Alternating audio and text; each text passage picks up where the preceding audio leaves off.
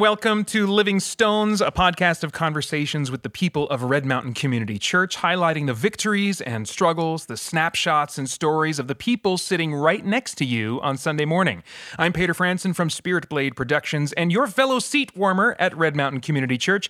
My co host today is Hallie Carl, our pastor of women's ministry, or as I'm told, the pastor of pastries. You're oh, a bit of a hey. bakeophile, aren't you? I am. Yeah. Yeah. Are you like how often do you bake and what do you bake? Um, well, I, I specifically love to break bake bread. Um, bread is my thing. I love it so Okay. much.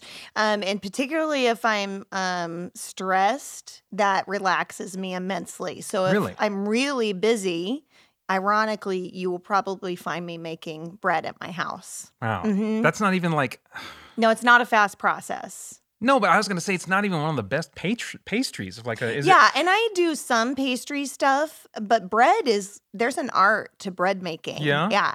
I uh, this summer made my own sourdough starter because I really love sourdough bread, okay? and that sounds good. I've always wanted to do it, and um, made it, and it worked, which was cool because you put flour and water in a jar and you feed it Okay. more flour and water Okay. and it turns into a sourdough starter which then you put into your into your bread dough instead of yeast Okay. and i didn't think it was going to rise and it totally did and it was awesome but it takes like 2 days to make a loaf of sourdough bread oh man. so that's a commitment one like that's a treat that Hmm. doesn't happen all the time but regular basic bread i i just love to make Hmm. so yeah You know they sell that at Fry's. they but it's never ever ever as good as what you can make at home and i know a lot of people use bread machines and that's what i used to do but i've become a total purist and i don't use bread machines anymore yeah Mm-mm. i Oh. got rid of mine Okay, well, I'm not Mhm. going to make fun of you too much because my sister uh, Corinne has made Uh-huh. bread before, and it's really good when it's fresh. But I don't know if it was the recipe she was using. It's been a long time since I got this from her, so maybe she's changed her recipe. I don't know. But like, if like it's when it's fresh, it's great. But if you wait a little while, something's wrong. see you got to do it right away yes. well isn't all bread better warm and fresh I suppose. yeah so that's just a thing Okay. yeah store bought or not the stuff you get at fry's isn't warm and fresh I guess not. So Yeah. there you go. Okay. Get cuts Corinne some slack. Okay. Yeah. Her bread was delicious. It was. It's it's the best bread I've ever had in my life. The first ten minutes it comes out.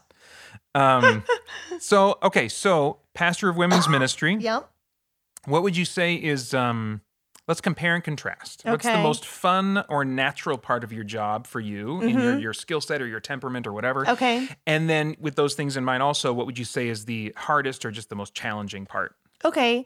Um I love teaching. Okay. So That doesn't surprise um, me. I that's that's the most fun part. And I'm teaching our precept study right now, which is um is on Second Corinthians. And I just love it. I Mm. love, love, love being able to unpack God's word Mm. and and hear what the women in the class um, have to say in response and the things that God's teaching them through it. Especially, we did First Corinthians last semester. That is an incredibly challenging book, full of of places where you just kind of stop and go, "Okay, what does this mean?" Mm. And um, I loved wrestling through that with them. It's just it's it's the best. That's cool. I've already forgotten the other part of the The- question. The other part is the it's the bizarro opposite version Uh-huh, of that. So what's the hardest or most challenging part given your temperament or skill set or whatever? um, I hate talking on the phone. oh, Holly does too. Yeah. Hates it. It's just not my thing. Um, I would a million times prefer a text message than a phone call. Um, but obviously, in this job, Yeah. I do need to talk on the phone, and so um, I will. I will kind of put off a call, and then I'll catch my.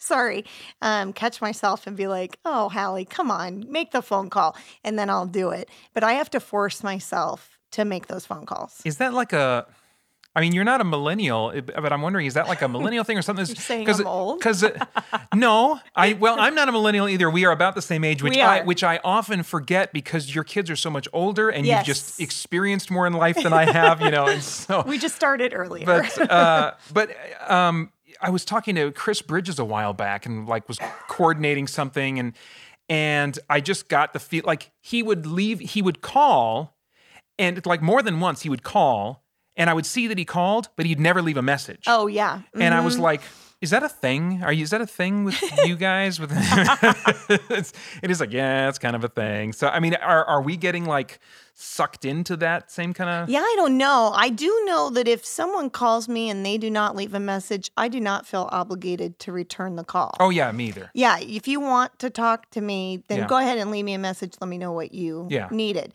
Um, I don't know. I've never liked talking on the phone. Mm, I was okay. uh, even when I was a teenager. Um, I wanted to be face to face with people. Yeah. I don't. I don't like. I. I just have never been a phone person, so I don't know that it's bleeding over from anybody. I just think it's my weird thing. Okay. Yeah. I like this voice you've got going on. Yeah. Thank you for pushing through today. Yeah, it's that bronchitis. What are you gonna do? Woohoo. All right. Would you rather be a contestant on Iron Chef, Cupcake Wars, Okay. or the Great British Baking Show? Oh, Great British Baking Show, hands Okay. down. Yeah, Why? no contest. Although I don't think I would make it far. My kids recently were like, "You would be good on it," because eh, have you ever watched it? No. Okay. Can you just can we just put a full stop on this right now? And can you just hit, pitch me on baking shows? Pitch me on baking shows and why I should consider giving any time to watching a baking show. Okay. well, it's first of all, what I love about the Great British Baking Show is that everyone is very nice to each other.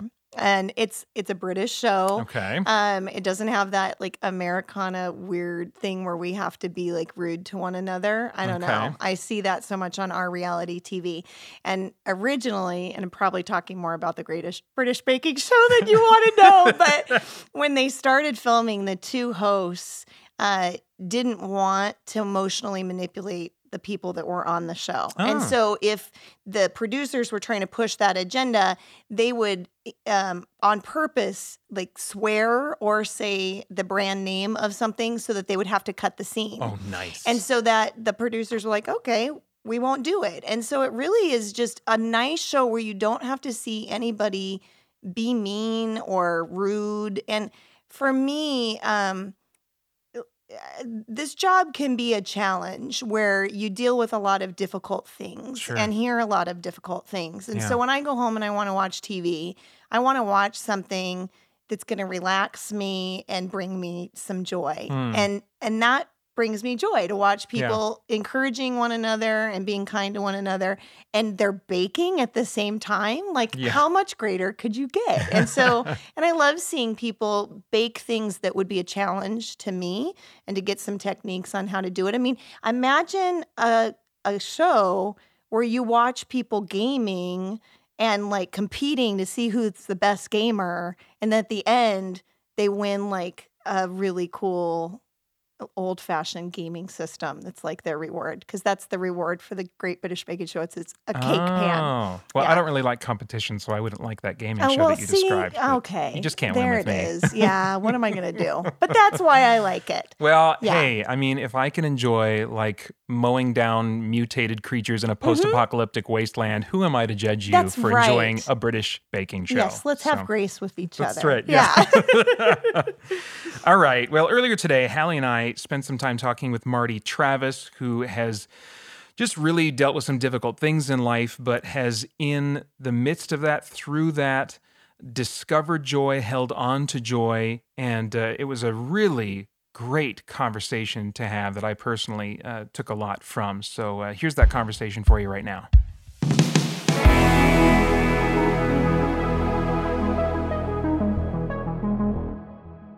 Well, Marty, thanks for doing this with us. I really appreciate you uh, being here. You know, the, we had interacted doing the um, the caroling ministry that I organize every year, and I had, for those who don't know that are listening, I uh, called for volunteers to help with the bag packing.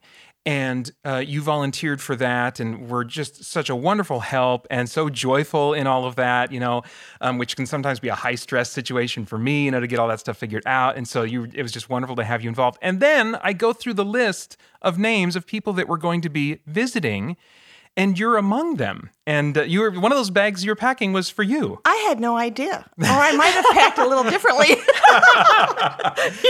but we had so much fun because you had, oh, we had probably eight or nine volunteers. We all met in my kitchen and we got it all put together had it, it was a tremendous time of fellowship lots of fun and i remember sending home the bag of broken cookies for your kids Oh yeah, they loved them. which That's was awesome. you know yeah because we were permitted to eat those That's right. but we saved a few but yes and it was a great ministry it was fun to put those bags together and it was a joy to open my front door and find you there and familiar faces Mm-hmm. and the the joy of just listening to the carols and oh I it was just a an incredible experience so I can't thank you enough and all of us who put the bags together want to be a permanent committee. Yeah, you told me that. that's that- that's so cool. yes we do. We want to be a permanent committee. We loved it. Awesome. go, you're well, well, ever since then, you know, I because the people that we visit specifically, we're visiting because they've experienced some kind of pain or difficulty, you know, recently.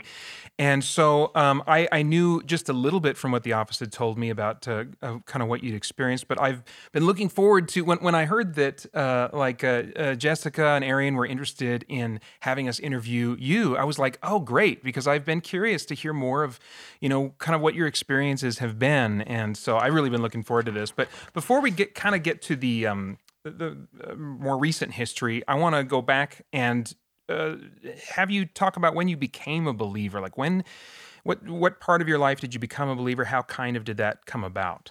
I'm going to have to try and give you a really short version Okay. of my epic saga because it started when I was four years old Mm. and my parents took me to the mountains. And we went every summer after that for quite a few years. And when I went up into the, the high Rocky Mountains, something was so profoundly different. I had a sense of God there. I had a sense of His presence and His power. And those mountains that were so high, you know, and so big, and I was such a little girl, but I fa- I really truly felt cradled in them. And I loved that nearness, that connection to God. But when we left the mountains and when we went home, I lost it. Hmm. And it was like something I, I grieved over. Huh. And as an adult and with children, Jim and I, my husband Jim and I, would take our children to the mountains in the summertime, and we loved hiking and we just loved being there.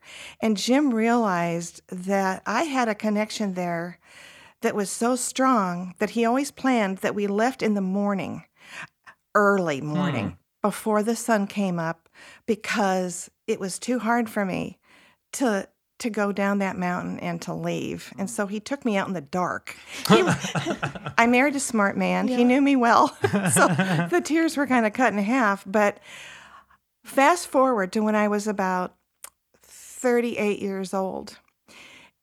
And by then I had searched for God. I wanted that connection with him so badly. I mm. wanted it to stay. And nothing I could do uh, would achieve it. I became a striver. Hmm. From all the churches I went to, I think what I got out of it was be the best person you possibly can. So I tried hmm. so hard to be the best wife, the best mom, the best friend, the best neighbor, the best working, you know, coworker, all of that. And I was I thought I was doing a pretty good job, but in the course of one week, God showed me what my life was really like. And He did it this way. In the course of, of one week, I had two of my friends call me Miss Perfect. Mm. One was a brownie leader that led my, my daughter's brownie troop. And my daughter was struggling a little bit in school. She was in, in um, elementary school at the time. And my friend, who was my co leader, said, Marty, maybe your daughter needs to know that her mom isn't perfect. Hmm. At the end of the week, I went to a luncheon. And at that luncheon, the hostess kind of broke down toward the end of the luncheon and just told all of us that her marriage was in terrible trouble. She described how horrible things were. And all of us just felt tremendous compassion for her. And as I was leaving, I went to give her a hug to try and comfort her as a friend. She received everyone else's hug, but she did not receive mine. Oh, wow. She stiff armed me and she said, Marty, thank you, but no. How could you possibly understand what I'm going through? You are Miss Perfect. Everybody wishes that they could just have your life, and I don't. And it so stunned me because it, this was an exclamation point behind something that had happened to me earlier in the week. And I went home, and that began a real look for the first time at what my who Marty Travis really was. Hmm. And what I realized was that I had been wearing the good girl mask around all my life. Hmm. I was taught from an early age to be a good girl, to do the best I could, to put a good face on things. And that's what I had been doing. But when I started to think about my own marriage and my own children and everything that looked so good to everybody else, the reality was it wasn't good at all. Mm. And I knew that I wasn't good, that I was a sinner, and that I was not living a good life. So, what happened after that was I went into really a downward spiral of depression. I lost all hope. And I got to the point where I was convinced, and I know it was the enemy, Mm-hmm. that I was just a waste of space. Mm. Mm. That if I couldn't, that if my life looked like to be such a sham, I didn't know how to fix it. I had no tools left whatsoever.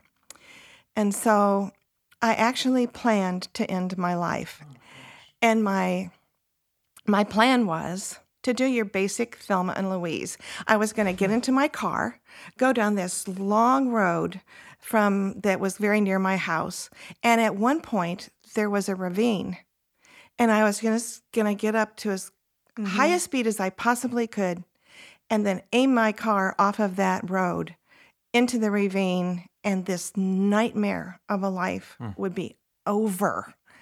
And so I got into my car. I started out and I found myself gripping the steering wheel eh, so hard. And I found myself praying out loud. And this is basically what I said. I, I just said, God, I have been looking for you my entire life. I've wanted to connect with you my whole life, and I can't do it.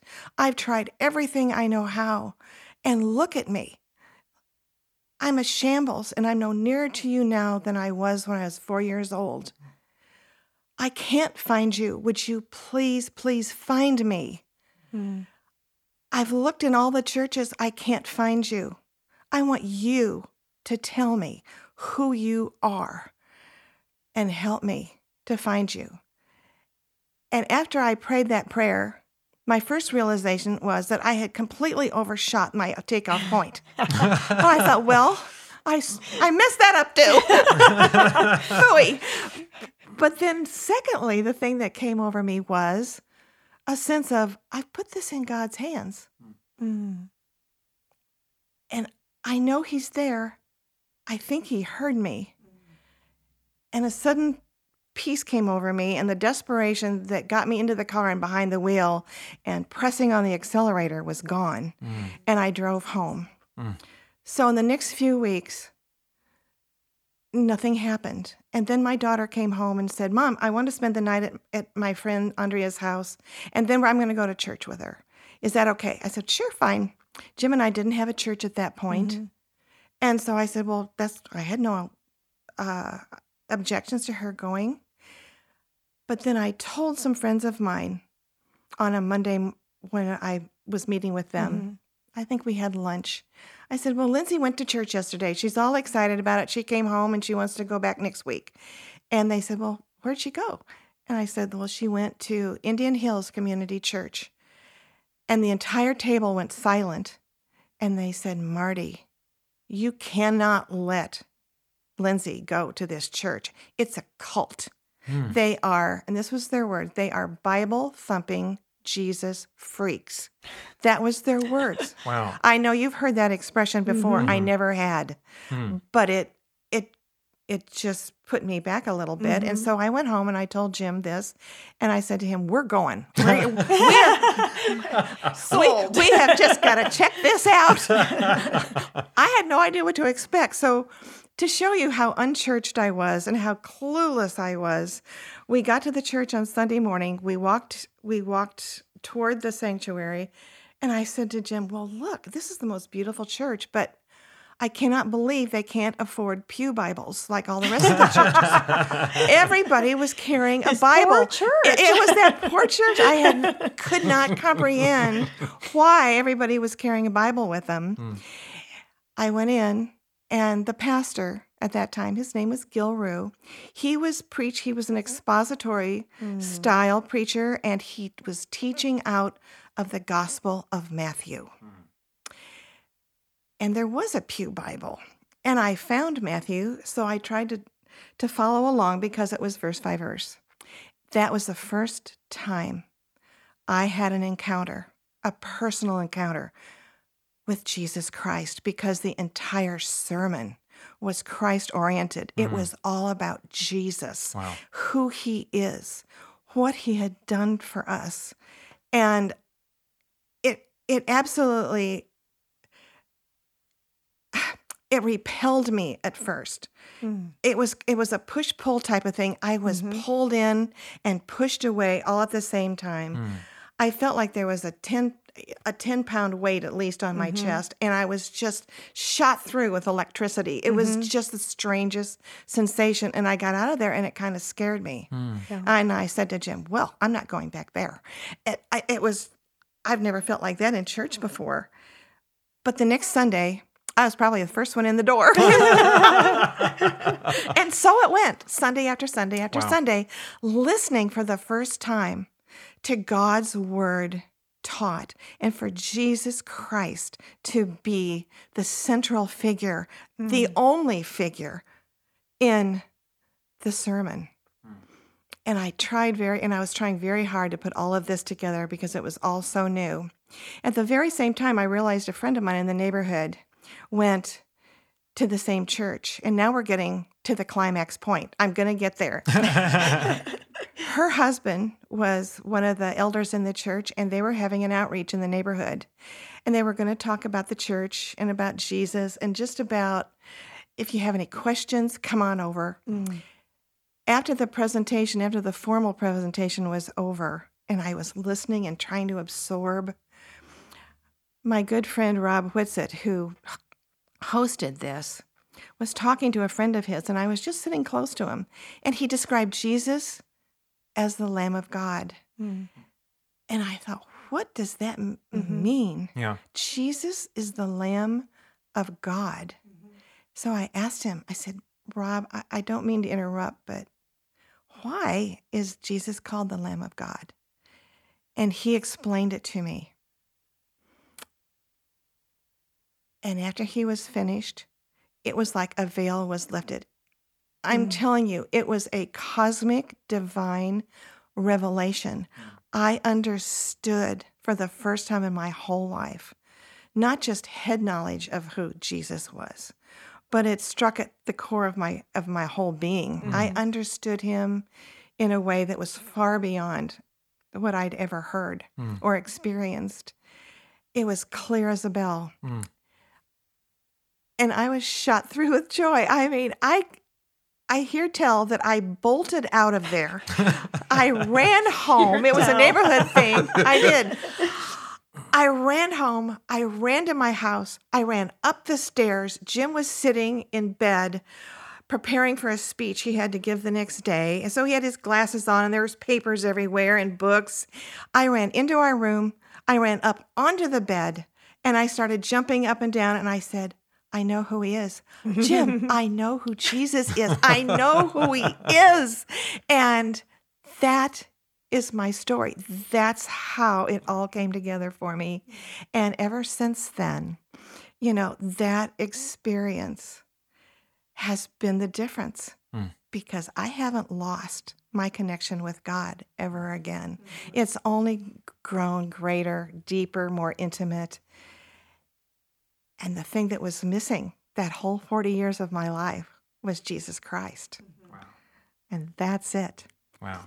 All right. Well, that's all we have for this Yeah, week. that- no, that- Did I take all of no, our no, time? no. I'm just saying that in itself was amazing to hear. Amazing. That Oh, was that was a complete like a package right there. I- Well, that you was just amazing. scared amazing. me. No, I'm sorry. I'm sorry. Oh, we have all the time. Oh, yeah, yeah, hater, yeah, that's no. all right. No, yeah, Yeah. wow. I mean, that's like that's worth the download. Well, yeah, for Um, sure. uh, I've heard that story before when I when I met uh, Marty for lunch the first time. I said, "Tell me your story," and um, I just heard it again, and it was just as good as the first time around. Wow. Love it. That's It's right. amazing, Marty. So then, um, how did you specifically end up getting plugged in at Red Mountain? We came um, about 13 years ago. The very first thing I did, we came from St. Louis, Missouri, Okay. came here. The very first thing I did was to join the Tuesday morning Bible study because I think getting into a small group and and also just studying the word together and getting into like I said a small group helped me more than anything else. But Jim and I also uh, volunteered to be greeters so that we could greet people and, and that was a different whole different set of people that we could greet and my husband was just the most incredible greeter so um, the two of us would, would do it together and, and loved it and let's see what other things i did i'm trying to think um, i think those are the first two the first two things just just serving Okay. and greeting is the best place in the world to do that if you're brand new to a church Hmm. Oh yeah. yeah you know Get to meet tons of people. you do. Yeah. You, you see what, yeah, and then gradually just talking to people that were sitting around us in church. I love it when we all get to turn around and greet each other in the morning. And that was a good way to connect with people. So that was a good beginning. Well, thank you for doing. it. Can I just say a public thank you to Yes. anyone listening who does the greeting on that is like that would be super intimidating for me. I would be like mm. sweating and nervous and like it's not your thing. Wait a second. You, Peter? yes, I'm s- I'm very You're here on the airwaves, but you just would be scared to know, greet. But if there's The air- just a few of yeah, us yeah, here. the Oh, but airwaves. that's true. We the are- airwaves is all theoretical. we I'm are an intimate with, group here. Yeah, that's right. That's- It's yes, just- okay. just- yeah. so- He's much more of an introvert than you would think. yeah, yeah. Um. So okay. So then, what what are you involved in at Red Mountain right now? Anything? Well, I still greet. Oh, do you? Okay. I do, and I um, I do the rock ministry, which I really enjoy. Now, what is that for those who may not know that? The rock is a place where we're invited after church if we have something on our heart that we that that we would appreciate prayer for. Hmm. Sometimes during the sermon, you know, just just being in God's word, hearing God's word opens our hearts up. Mm-hmm. Helps us to see, like God helped me to see where my pain was and Yeah. what mm-hmm. what I was what I needed. Yeah. And so that rock is there so that before we leave church, if if that has struck a chord in our hearts and we know that we need prayer, that's where we go. Mm-hmm. And I'm there and, and many other volunteers are there. And we hear people's stories and we pray for them right there. And then we fill out a card, Peter, that that gives all their information and what it is that brought them to the rock. And then they will be contacted again by the church so that we can further examine what their need might be. Yeah. Hmm. And so that we as a church can meet them. There was a couple that I that came a few weeks ago and they wound up being plugged in with um, with uh, the marriage and family ministry. Oh, okay. And so it's a wonderful way to just go ahead and not only just pray for them one time, but to get them connected. Yeah. and- Continued relationship. yes, so that we can minister and and shepherd um, each other, shepherd our congregation. That's Mm-hmm. great. Um, now you mentioned in your story, you know, you mentioned the word joy came up, and uh, when uh, when I was uh, told that we were going to be interviewing you, the word joy came up, and talking about one of the reasons why we'd be talking to uh, to Marty, and uh, and I've gotten the impression from just the brief, you know, times interacting with you that you're, I mean, you just got a huge grin on your face right now, you know, you, so you strike me as a very joyful person. Um, what would well first uh, okay, what order do I want to do this in? what would you say? What would you say brings you joy? Well, remember in my story when I told you when I figured out who Jesus was, Yeah. that I just was like shot through with joy. Yeah. Yep. I've never gotten over it, not ever. and, and that's it. I mean, he, I think it's in First Thessalonians somewhere. It just said, Re- "Rejoice always, Mm. at all times." The only way you can do this, since times and circumstances constantly change, and they're good, they're bad, and everything in between, the only thing that never changes is our relationship with Jesus Christ. Mm. He is, that's the source Mm. of my joy. And, you know, from that just flows everything else. And, you know, when I became a believer, my eyes got s- opened Mhm. to seeing God all around me in places I'd never seen him before or never would have looked for him. And I- think that it, it's stuck with me to the point where um, I go looking for it. I do because you can. It's always to be found, Mm. and to find it in other people. I I have developed a love for just the people in this church and just people. Period. Mm. Mhm. Uh, I used to be very shy, very introverted. And there's probably an imprint of God's hand on my back, pushing me out Mm. into the lives of others, not not curling up inside of myself. But I think that is my source of joy, just my relationship with the Lord and Mhm. and just the places he sends me, like to this podcast, which strikes fear in my heart. But but there's a joy in knowing I came here filled with joy because I knew that he called me to this Mhm. and that everything that he calls me to, even at my old age, is to stretch us, to grow us, to push us into places that are so uncomfortable. Mm. This is so outside of my comfort zone Yeah.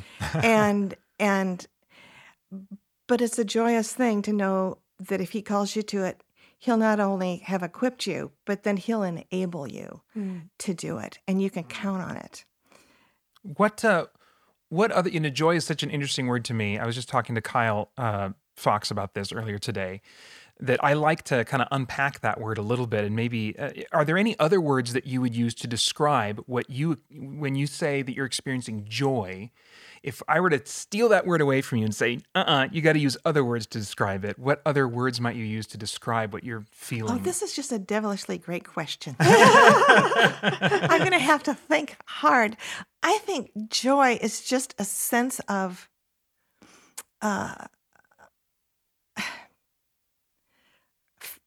being content Mm, um, just uh,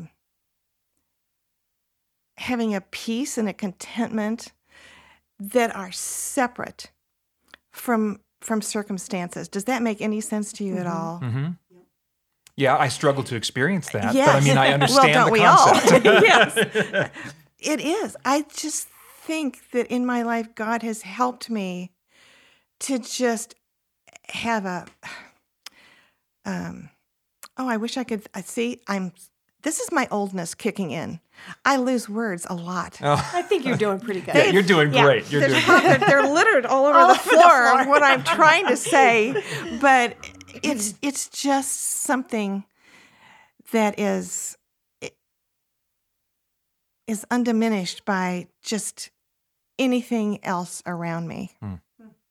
And um oh gosh. That's it. That's my answer. I can't think of another thing to say. That's great. No, that's I great. don't know what to say besides that. Well, that's I mean, and I'm I don't want to put the whole burden on you of like like tell us what joy is, you know. Does Uh, anyone but- have a but- thesaurus? but I really but I really like whenever I can to to uh, unpack that word with kind of whoever I'm with because it's I, I, feel like that's a word I'm going to be developing a definition for and you know understanding it more and more probably for the rest of my life. Mm-hmm. So I appreciate you giving kind of your yep. input into what you experience as joy and and uh, I would just have to with joy or any other word like that I would just have to consider the source of it for me. Yeah. Mm. That you know what what it is where it begins. And so I guess my answer would would just have to stand and um, there's peace, there's contentment, um, and there's something that can never be taken away from you ever. It's something you you don't lose. Yeah. Are do you find that there are any specific um, thoughts or practices that bring you joy? Oh, sure, and it just runs the gamut. I like you um, love music. Mm. Mm. And there are times in my life when things are are pretty tough, like after I lost my husband. And sometimes uh, I think all of us have opened our Bible and we have started to read it, and yet it just seems like it's it's just bouncing off. Yeah. Mm. And so at those times, especially this summer, right after Jim died, I would listen to some of my favorite uh, praise music and hymns and my spirit would just connect and soar. Mm. And there was joy in that. There's joy just in my church family. Um, after Jim died, uh, the people in this church reached out to me, and it was just the most incredible thing. Um, they weren't asked to do it, they just knew what to do. And I've learned so much from that. And I, I've found joy in just seeing Christ and just being in the company of other believers who've gone before me. Many of the women I know are are widows, and mm. I find just joy in their presence and in mm. their wisdom. I find joy in my family. And Ariane knows, who greeted me at the door today, that I find joy in my grandchildren mm. because they're hilarious, and and and I just I find joy in people. And but most of all, um, I find joy in God's word, and uh, I think reading reading the Bible and really knowing that it's God is speaking to me, and that it's living, it's new, it's fresh every day, and so there's an anticipation that brings me joy mm. in knowing that when I meet Him there, there it's it's something that's going to be of substance it's my daily bread. It's my very life. It truly is. I think uh, I'm just telling you all this and you all know this, but that's definitely something I look forward to that brings me joy is is meeting God in his word. Now, you mentioned that you lost your husband. You said Jim passed away last summer. Is that right? He did. He passed away in June. Okay. Um, on the subject of joy, and just kind of in that context, did you what did you find with with uh, your your experience of joy? Did you find that joy was absent for a time? Um, the answer to that is no. It wow, wasn't really because, and you don't know it perhaps until you go through it. But again, you have to go back. I, I think you have to go back to what the source of your joy is. When Jim passed away, the source of my joy didn't change. Mm. It was the same. Mm. Did I grieve? Was I devastated? Was I in horrible pain? Yes. Mm. But that pain and that grief can exist in Christ side by side with joy. And I didn't realize that completely or fully until I experienced it. But if you want to unpack it a little bit, it, it was a shock to me when when I got the phone call that he had his heart had stopped. And I called my son and he came over and we wept together. And that night when I went to bed, the first thing I did was to just pray and cry out, just like the psalmist does. I, I go to the Psalms a lot in times like that because the psalmist is so real with God. He mm. just, I'm hurting. Yeah. I'm in so much pain, I can hardly bear it. And then you come to the part, but you, God. And I had to intentionally remember that God was still on his throne. God was exactly the same as he'd always been before this happened to me, and that he is who he says he is. And as I went to bed that night, I thought, here, I still have an everlasting love, a love I'm never going to lose. Mm. He promises he's never going to leave me or forsake me. He's right here. I'm not alone. And to practice truth, to practice, to remind yourself who you are in Christ and who He is in you. And that was what gave me the ability to cry myself to sleep in peace because I knew Jim was with Jesus where nothing hurt, everything worked. You know, he he was in a place when he died where his life quality was really awful. Mm. And getting worse. And if he had made it out of the hospital, his life would have been forever very different. Mm. So I thought, he's in heaven. He's with Jesus. He's seeing him face to face. I'll see him again. I practiced the truths that I knew of, not what was seen and not what I was feeling, but what is unseen, because that's where faith resides. Mm. And that is truly what I got me to sleep that night. It was late, but I got to sleep. And I've slept every night since. I won't tell you it's been easy. It's not easy. But there is a a verse I think in James chapter 1 ish that kind of tells us when these calamities hit, when these, when these, um, the pain hits so hard, that we're supposed to count it cheerfully as a gift. Mm. Because when God tips us over like that, when He just, when there is a body blow that hit me, like when Jim died, when you're under so much pressure, the message that Eugene Peterson wrote says that that pressure forces out our faith life.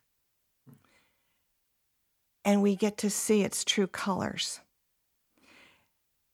And in and in that passage it says, don't try to just race beyond it. Don't try to get over it. I think what it was telling us and what I have learned is to embrace it because there's something extremely important in it. God's in it. And that's the only way I think, you know, I've been able to get through this is to not try to you know, run away from my grief, not trying to run away from the reality, but to try to face it head on. And I've talked with my son Matthew and my daughter and my grandkids because all of us have handled this in different ways. But I'm grateful that all of us are believers mm. and that all of us um, can just lean in on Jesus at this time. And we're not mm-hmm. through it yet, believe me. It's just not something that you, grief, I think, takes about a year, don't you think, oh, Hallie? At I, least I think longer than at that. least even yeah. longer, yeah. and it's not something that ever it's leaves you ever. But um, so, given just like I mean, the massive impact that something like this had on you and would have on on anyone. I'm curious if your sense of joy, your maybe your understanding of joy or your experience of joy, anything about joy in your mind has changed um, since your husband's passing. I, let's see, how can I explain this? I was kind of curious to know how I'd react. I used to be a grief counselor. Oh, really? But that makes no difference at all when it happens yeah. to you it, at all. You think, how am I going to react to this? I think the way my joy has changed, I knew it was there with me. It never left because my source was my relationship with, with Jesus. But I can tell you very truthfully, I was surprised by how great a sense of his presence I had. Mm. For the first time, I this is the first time in my whole life that I ever lived alone. Mm. Mm-hmm. So after that first night when Matthew was there, my son, I was by myself in this house. And at first, I had an overwhelming sense of just being terribly alone. Mm. And and I started to get just a little bit uncomfortable, very scared and uncomfortable. Mm. hmm But there again, that's when we rehearse it. That's when we when we say is what I'm feeling really true? And what I realized was no, Marty, it's not true. You aren't alone. There's someone here with you. There's someone whose presence is here with you. You just can't see him, but he's here. And that in itself just gave me peace. Just just grasping the unseen, Mm. grasping the truth I've been taught, grasping what God has told me about himself. And so I have to say that the joy has kind of intensified. It's kind of it's broadened Mm. into this new phase of my life. Hmm. I'd never experienced living alone before. I'd been with Jim as a partner for 50 years. And it was gone. Wow. But Jesus wasn't gone. He hadn't changed. He was in the same place. And so I leaned heavily on him because it was just the two of us now. And so I I've seen it from the other side. I've seen it I've seen it from a a, a- new reality in my Mhm. life. And the circumstances that I'm in now, um, I don't have my love of my life anymore.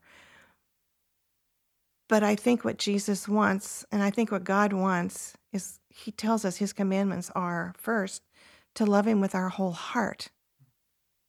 And so, a way, in a way, I think He's kind of weaning me from being clinging to anything or anyone, no matter how good and great it is, except for Him Mm. to be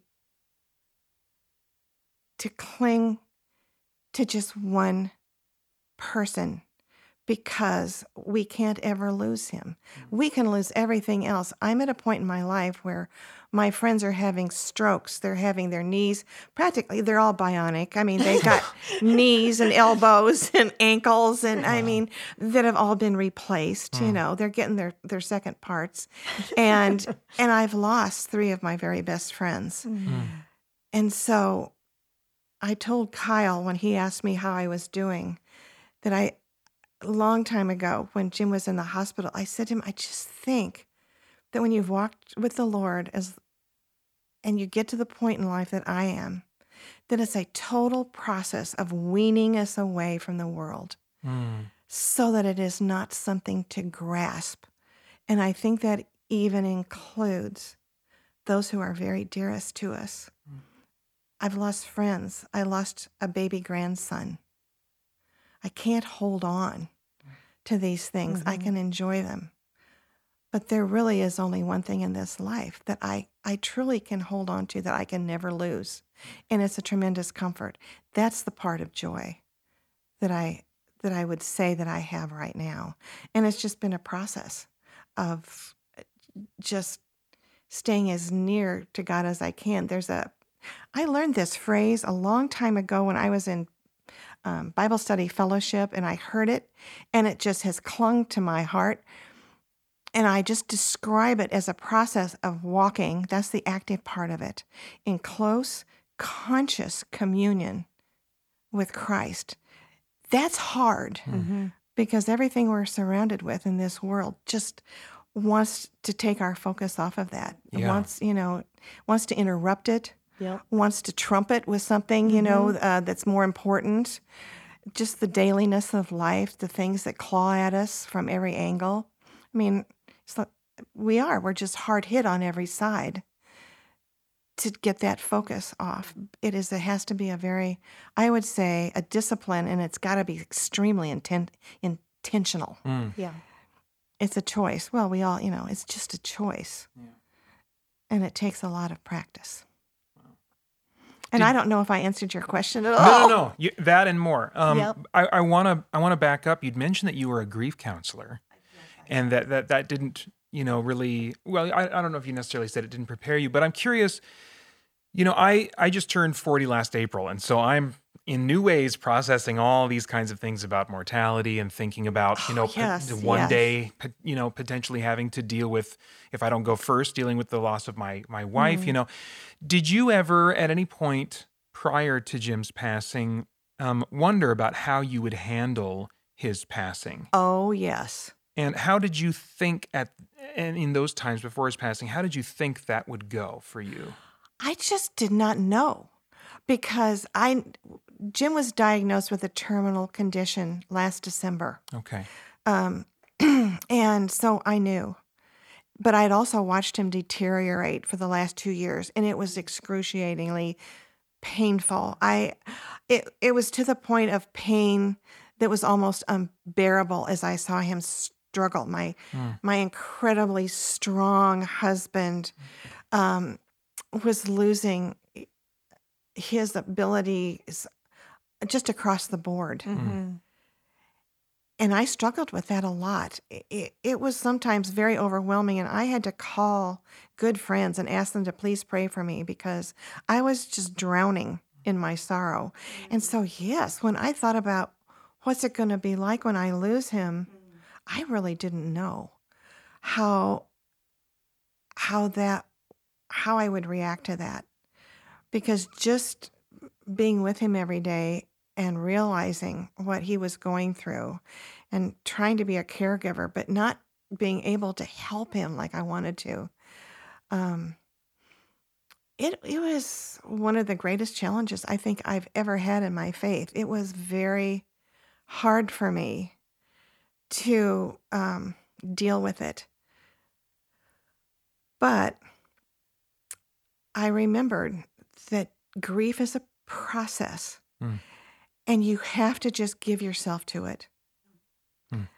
I don't know that, that anybody knows until it actually happens to him, Peter. You can prepare yourself in certain ways. And I kind of knew the, the, the stages of grief, but you don't necessarily go through them in, in, a, in order. Mm. Yeah. No two people process grief the same way. Mm. It's a very individual thing. Mm. And and there again, it's between just two people, you and God. I just heard a speaker talk about it not being stages but cycles because you kind of can cycle through one and hit another one and cycle it and maybe hit back and cycle that again. Um, and people think it's going to be a stage and they're they can cross that off the list and and move on and not hit that stage again. But that's not necessarily true. You oh no, Hallie, I'm so glad you said that because I've that's exactly how it's happened with me. Mhm. I've I've definitely cycled in and out of different stages and skipped a few and Right. you just kind of have to give in give Mhm. into it and just let just let yourself be taken through it and here I am again back to trying not to put a good face on everything yeah not to put you know to wear to go through life without a mask Mhm. yeah and so if I'm really hurting and people ask me how I am I just say well people I'm hurting Yeah. I I am really hurting today and and that you know it's authentic yeah Yeah. and I think that's what we're called to. yes Mhm. So yeah, and other days I'm fine. And I'm I feel great. But then there was a day when for no reason it will, no there was a reason. I started crying in the frozen food section of Albertsons Mhm. because I reached for something that I bought just for Jim. Yeah. Mm. Yep. And just out of nowhere. Out of there it nowhere. was. Mhm. It just was overwhelming. Mm. But by the grace of God, by the time I got up to the checkered, you know, Mhm. the checkout counter and I was around people again, I was I was better. But it, it- that was a surprise. It it's it hits you when you're not really expecting it sometimes. And one of the things I think that I I'm concerned about the most is that my children and my grandchildren feel free to talk about their own grief Mhm. with me, Mm. to talk about missing Jim and about how important he was in their life. I have one granddaughter who was particularly close to Jim. Well, there were just two peas in a pod. Mm. My son called me once and said, Mom, I think I'm raising my father. oh my God. I said, You know, I think you are too. and so those two had an incredible bond. She's struggling. Mm. And at first it was, she didn't want to talk to me about it because she was afraid it would really upset me. Yeah. And I hope she knows by now that she she can talk about it and weep yeah. with me and and that it's okay. That it's just okay. Well, I love how you've modeled transparency in that because like you said there are days where you might not be okay and and you say that and that shows people that it's okay to not be okay and and that hasn't changed as you said the source of your joy it it hasn't changed that that's still constant but um but your transparency is modeling that for your granddaughter and i think that that she'll see that in you and and hopefully little by little be able to lean into that as well. Oh hallie i hope so. Yeah. Well, we can pray for that too. We will. Yes. We will. Um i'm curious this is a little bit uh, different from the way i was going to kind of phrase this but you know you mentioned that you uh, didn't really know how you would handle it. Um, but this was a selfish question that i put in here because I'm thinking about, you know, the idea of losing my wife.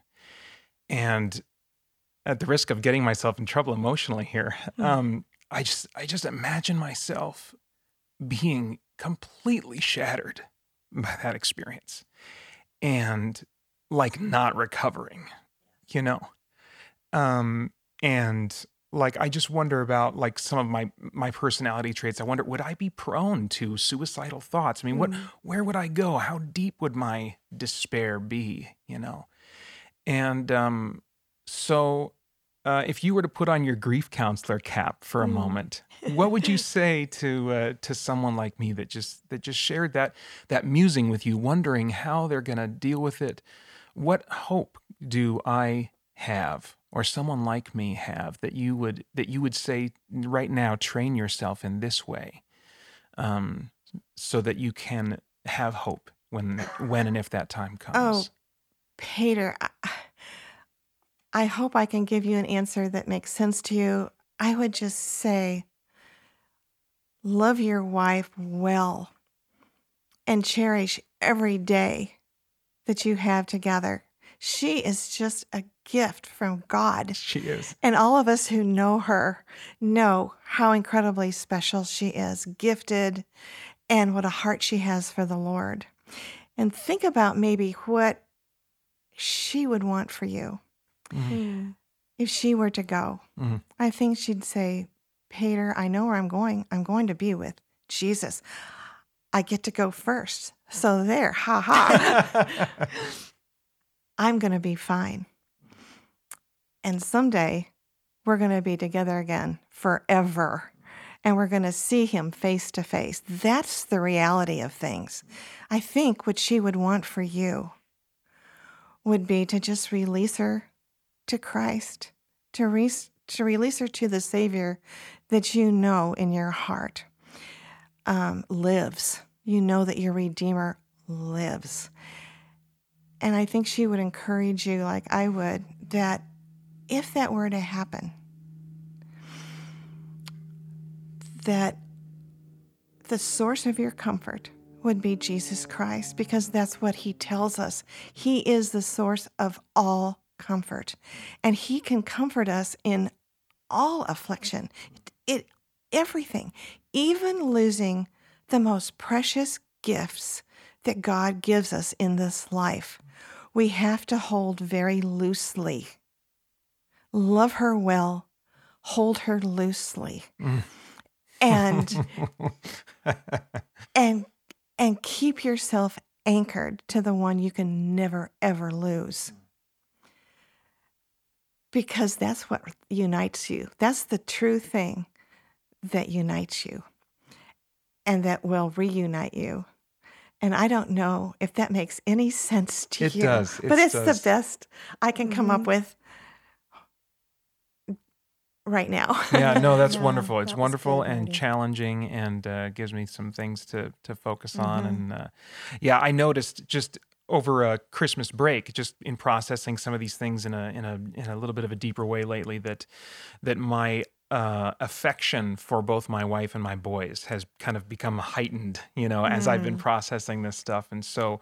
What uh, what you say just kind of is in keeping with uh, what God seems to be kind of drawing my mind to. So thank you, I appreciate that. Well, and I think the idea of of holding loosely to something you love so much Yeah. is is so counterintuitive. But Mhm. in holding your loved ones more loosely, you're gripping tighter to Jesus. Yeah. and that's the Hmm. part of it that's so important is that um he's the he's the primary he's the first and foremost and he these other things are gifts that he's given us to be able to bring him us closer to him through those relationships. And um i think it's just amazing the way that he allows us to have that kind of special bond with people on earth but yet in the same way he's using it to bring us closer to him Yeah, I wonder if you know you said Yes. something earlier about just seeing, finding God in all kinds of things, and I thought about, oh, should we unpack that? And I said, no, let's you know, let's let's move on to something else. But but it comes it comes kind of full circle right now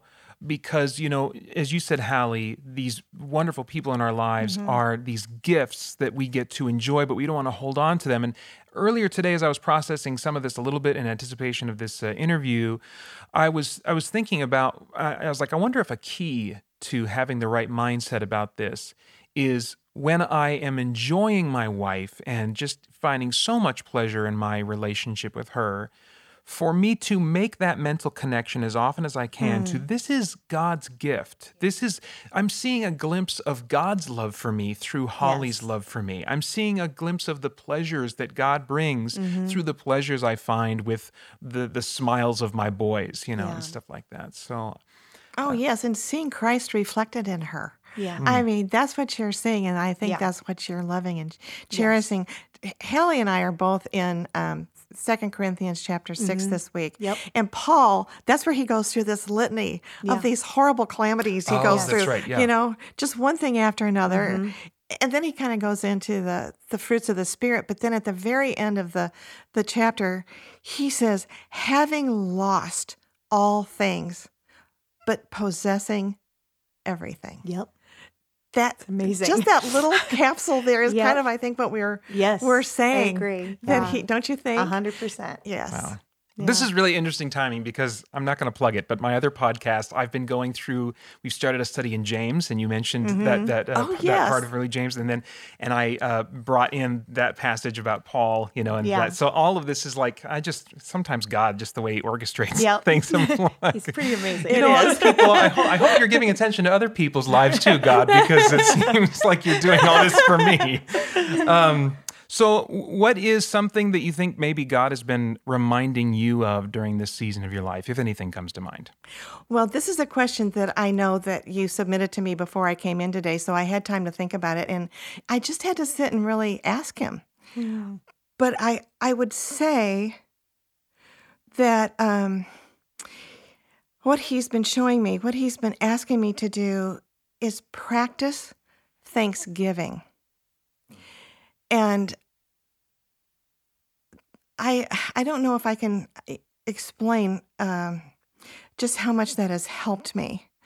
But uh, a long time ago, um, Nancy Braun told me about. Um, I think it, she told me about the devotional by Ann Voskamp, which was a thousand is a thousand gifts. And at the back of the book, um, do you know that book, Hallie? I do. At the back of the book, you have a chance to write down a, a thousand Thanksgivings each day, and you go through and you just you write what you've been thankful for that day, Hmm. and it really starts making you look closely at just everything in your life. And I- I've just been getting that book out lately, Mm. and I just know God is wanting me. Boy, I'll tell you, when you live by yourself, you can just turn so inward so fast, Mm. and and you can kind of you can think about that empty chair, and you can think about so many things that are missing Mm. in your life without your husband. I can hardly go into our closet because his things are still there. So I think what practicing thanksgiving is is just intentionally thanking God for the big things, for the little things. A cardinal landed in a bush outside of my patio, and it was like, wow, it's a cardinal. It's the first one I've seen in, you know, a long time. Hmm. So I went in and I wrote that down. Yeah. Thankful for chocolate ice cream. Thankful, you know, just thankful for silly things. Think thanking him for the deeper things. Hmm. Forcing myself really mm-hmm. to focus on that. Hmm. And when you do that, at first it's hard. And you're not quite sure. I wasn't quite sure what to write down. I thought, mm-hmm. oh, it should be something lofty. Mm. so you should see. At first, I write down all the, I, I've gone back and I've looked and I've written down all these incredibly, wonderfully lofty things. You would be so impressed. After the first two pages, I got real. and, and and it was just bizarre, crazy things. Like, I, I don't know. I, I, I, there's a kitchen knife that was my mother's that I love. I wrote hmm. down that I was thankful for my mother's kitchen knife. I mean, it's just, but it makes you realize that everything is a gift. Mm. And we can just be thankful. Uh, there is a quote in that book by Ann um, Voskamp. It was by G.K. Chesterton. Chesterton. Chesterton. Ten, yeah. Pardon me. I finally got it out on the third try. But it just said he he is convinced that thanksgiving or thankfulness is the highest form of thought. Hmm. Hmm. And I really sat down and thought about that and tried as I'll use a, a Peter word, unpack it, Yep. why he f- would feel that thanksgiving is the highest form of thought. And it's just because in all of it, it's it's it's it's a straight arrow up to God. right. It's all it's all connected to him. And um again, all the gifts he gives us in in the in the just mundane. Mm. and in the first two pages which were so lofty there's you know it runs the gamut. And so that's what i'm doing now and trying to be intentional in. Well, if That's you awesome. if you if your last name wasn't Travis and if it was McFly instead, oh do you, do you know. do you know who Marty McFly is? of course marty mcfly So if your last name don't name, think i haven't been called that before if, oh man, I'm sorry. no, so if that's your last name was McFly instead of Travis, and you Yes. could go back in time yes and talk to your, let's say, your 20 something or 30 something year old self. Um, and you could just kind of give one brief bit of advice to yourself at that age that you think would be helpful in the later years of life. What, what, what do you think you might say? Well after listening to myself today i uh, it kind of occurred to me i would say stop trying so hard to be a good girl you just can't do it Mm. You know take off the mask marty get real Mm. don't be afraid of everything and of course i would tell myself if i were 20 i would share jesus christ with myself Mm. Because at that time I didn't have a clue who he was. So I guess he I would I would say Marty, the central figure in your life is missing. Mm. That's what's wrong. That's that's why your life isn't adding up. And seems so and that's why you seem so empty. And you know, even at 20, I was pretty lost. Mm. So I hope that makes sense. Yeah. Oh my gosh. Mhm. Yeah. Absolutely. Yeah. Absolutely. That's the void. That's what was missing, big time. Hallie, did you have um, any comments or questions or anything you wanted to tack on? No, I? I think I I really loved how that ties together how um, in those early years with those two encounters with the women that said that that you had this kind of persona of being perfect. And um, I think oftentimes we want people to look at us and think that we have it all together, even as Christians. Yeah. Oh, And- yes. and um and that's why I I brought up transparency earlier because I think it's so important to be transparent in our struggles as Christians and say, "Hey, I'm I'm really struggling right now and and it's hard and I'm not really sure what I think of it or I'm not really sure what God's trying to say to me through this passage that I'm really struggling with or what um, he's trying to tell me right now. But in all of that, it's so important because there might be someone next to you that thinks that they need to be perfect. And we don't need to be perfect. We can't ever be perfect. And and really in a way you are striving to be perfect or look like you were was pushing people away. And that's the very thing I know for you as a people person that had to have really hurt because you wanted to give that hug to that woman. And so I just think that's such a good reminder to us to um to not feel like we have to have that burden on our shoulders and to just be real with people and and have it say I remember talking to you when we got back from Kenya and you asked me about how the missions trip had gone and I talked to you about some of my difficulties there and some of the things that I was really struggling with talking to God about. And I I thought back on that after we had spoken and I I hadn't shared any with anybody those struggles um, before I had talked to you about them. I think a little bit because if people hear some of the things that I was asking God, that can be that can be scary for them. Like, what is she thinking? She's asking God, I don't, you don't seem very good right now. Cause some of the things that we saw were really, really hard. And I had to talk to him and ask him to show me his goodness again because I had lost sight of it in the midst of some of the things that I saw. And because God is faithful and true and he he is he doesn't change and he's constant, he of course was was so good and showed himself to me and showed how he was active in those situations. But I also just appreciate the way that you are so easy to talk to and mm. you're somebody I I felt like I was safe to share that with. Um, and so I I appreciate that part of just reminding us that um, through your whole thing, through your whole story about talking about how the source of your joy never change despite your circumstances. And that's something I definitely will keep in my back pocket and, and think on because uh, we've got a lot of life ahead of us to be able to to be able to pull that one out and think on it. So that was good. Thank you so much for doing this, Marty. Yeah. I mean, uh, this this has certainly been the most personal interview experience that I've had so far on the podcast. But I I know that uh, so many people that are listening uh, are are either um, uh, have dealt with the loss of a spouse or are contemplating that possibility in their future. And so I can just only imagine how this uh, conversation is going to minister to people um, that listen to it whenever they listen to it, you know, this week or years from now. So thank you so much for just kind of opening up with us and sharing your life with us. Thank you for inviting me. And we'll just have to put it in God's hands now and just see what he does with it. That's right. And thank you, Peter, and thank you, Allie. You bet. Thank you, Marty.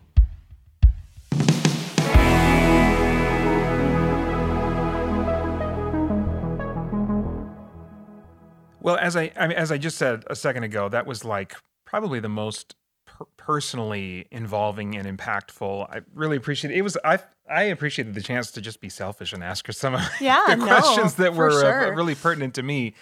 Um, so, what stood out to you, Hallie, about our time with Marty? Mm, well, I just have always known Marty to have that joy, and so I was. I was looking forward to a chance to hearing her kind of unpack what that was, um, as you had said, and even even that word and what it means to her because she does tend to use it a lot. So mm-hmm. I loved that in unpacking that word, she talked about peace um, and and contentment.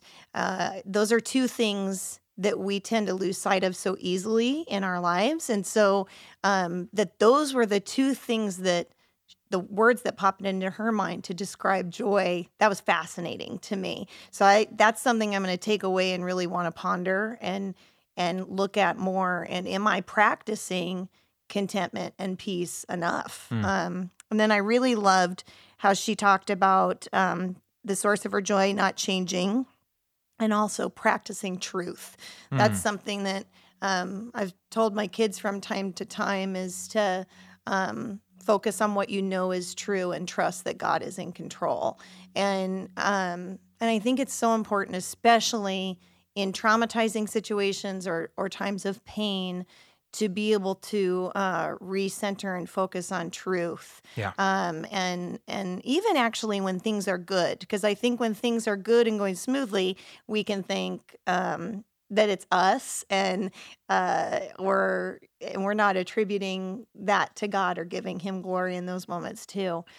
And then I also loved her talking about practicing Thanksgiving. Mm. And I know for me, um, Je- Jessica's nights of worship last year, kind of going through the different um, uh, evenings that we had, and and there was lament and and um, and was there joy, um, rejoicing, but Thanksgiving was that component, and I.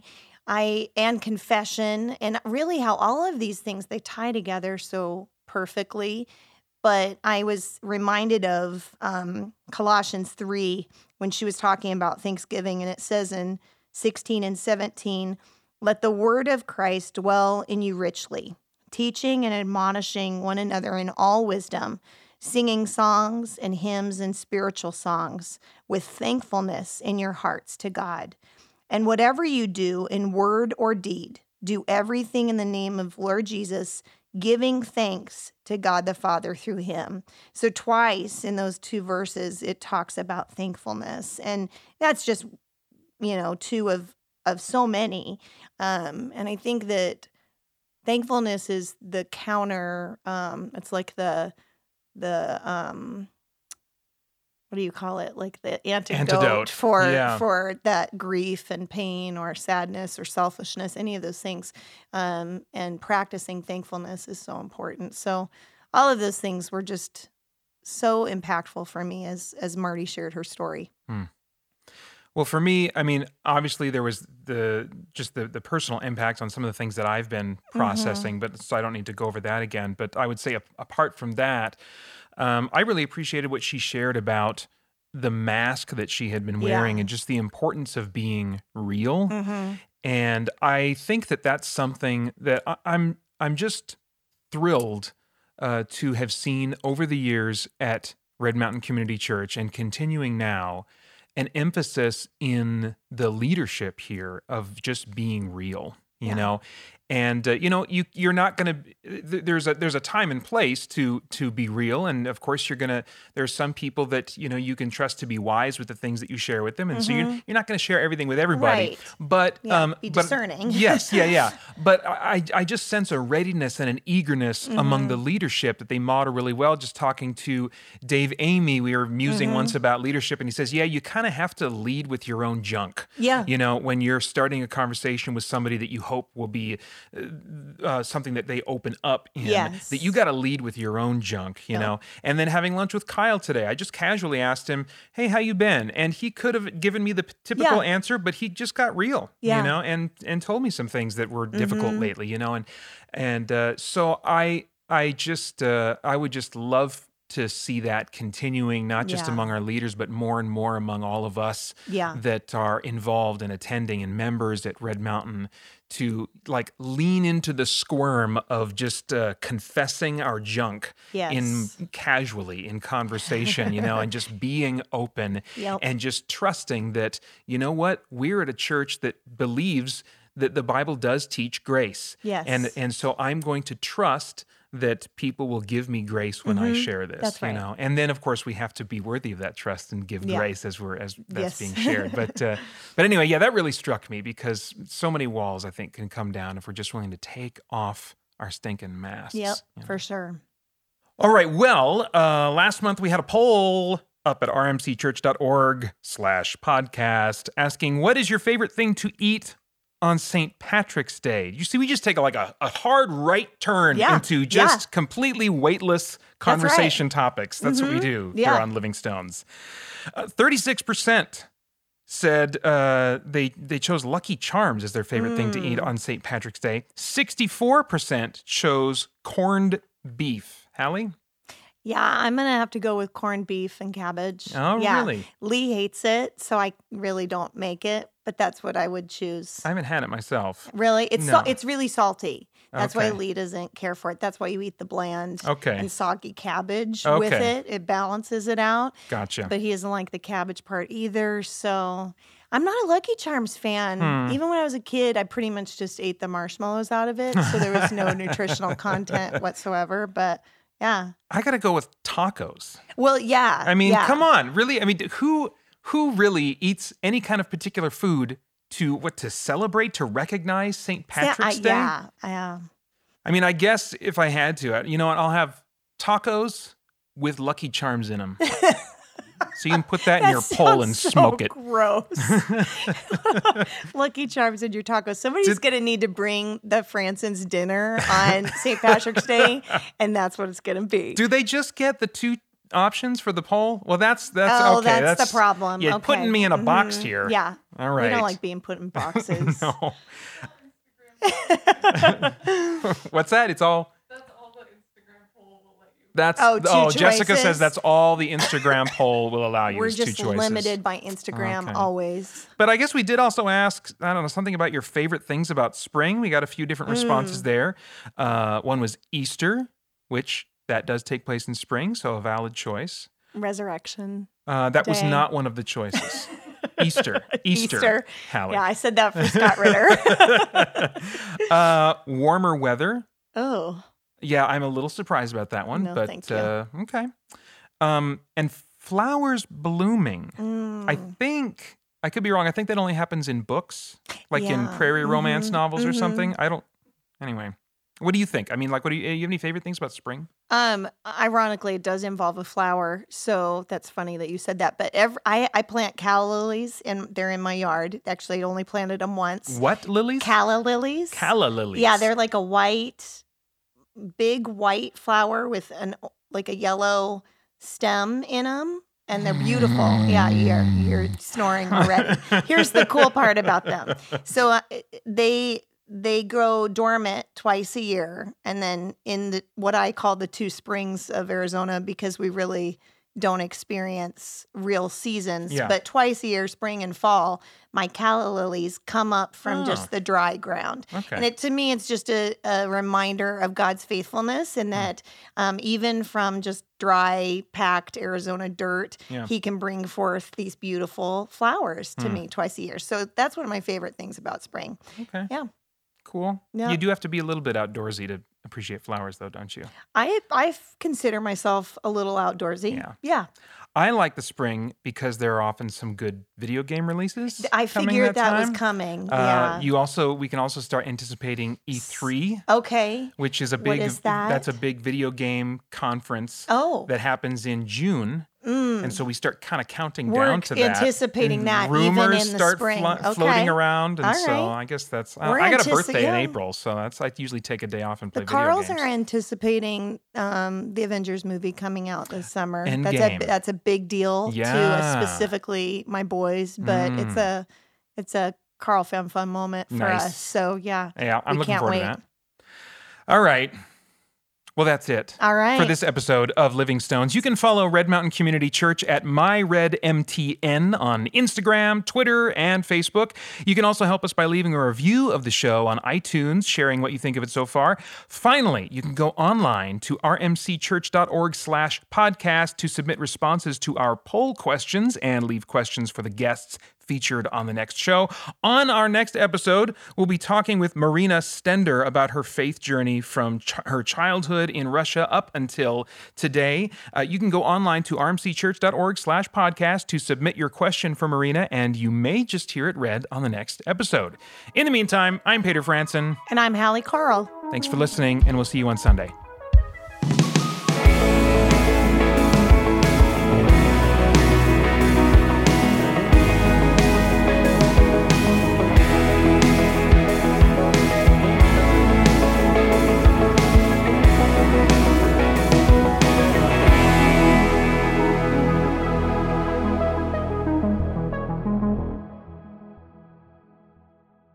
right? This is right. work. It's done. You did it. Woo. Woohoo. Marty, that was great. And look at her fly out of that chair. Don't record me anymore. Goodbye.